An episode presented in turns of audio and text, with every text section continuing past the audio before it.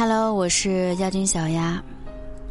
年少的时候，我们都希望遇到一个心意相投的人，两个人在感情中一起进步，相互扶持，然后一起走到暮年。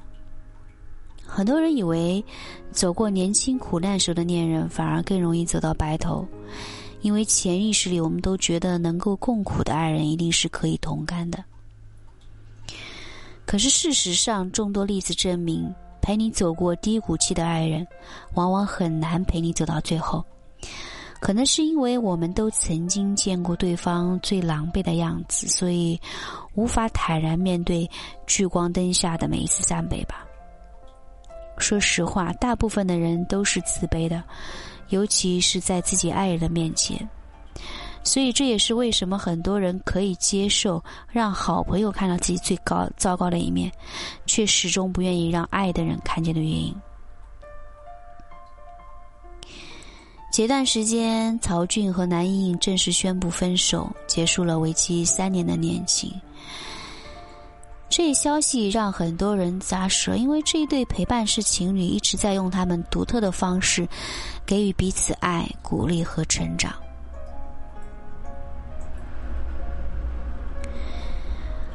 呃，南莹莹是谁？之前我并不知道，直到她上了《我就是演员》的舞台，一举夺冠，受到了很多导师的赞美。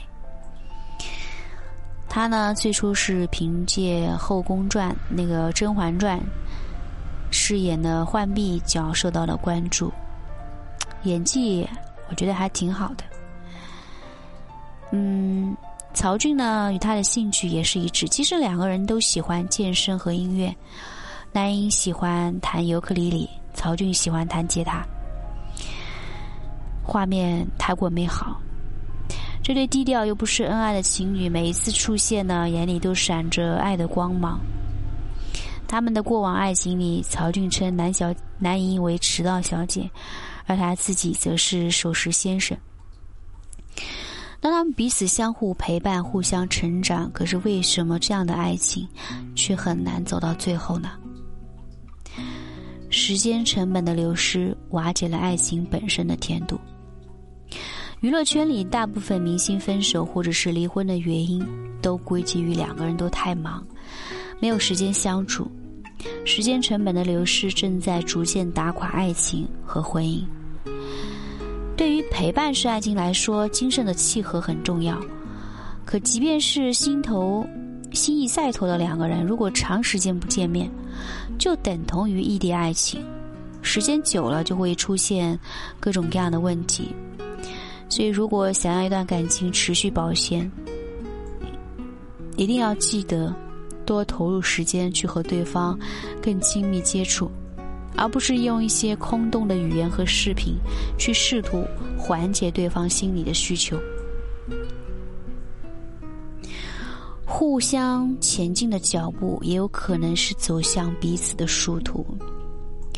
对于有些情侣而言，在一起的目的是希望变成更好的自己，并且也努力要求自己的另一半，希望两个人能够步伐一致。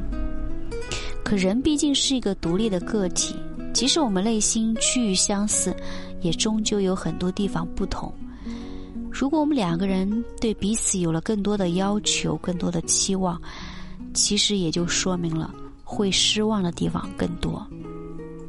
有的人追求名利的刺激，有的人趋于安稳的生活。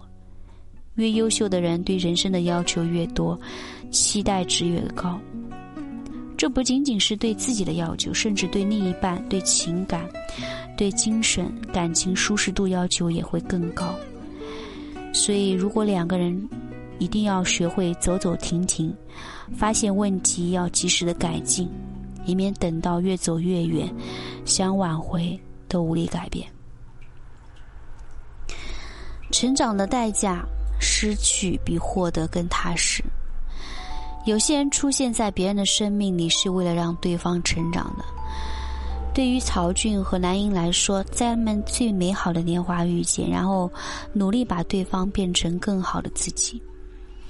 可在这份感情中，他们不能够给对方更多，换句说，他们就已经做到了能够给彼此最好，感情呢已经达到了瓶颈，所以即便他再怎么努力，也很难往前再走一步。可能很多人无法理解啊，有的时候失去反而比获得更踏实，因为如果我们一直在获得的期待中，每一天都会对对方生活有更高的要求。这种要求可以成为动力，也会成为压力。接受失去，在某种意义上代表放手，也就是成全。我放任你去追求更好的明天，去遇见更合适的人。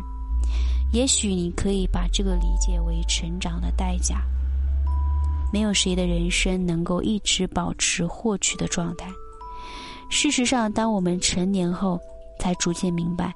人生本就是一道减法题，越往后得到的反而会越少。我是妖精小丫。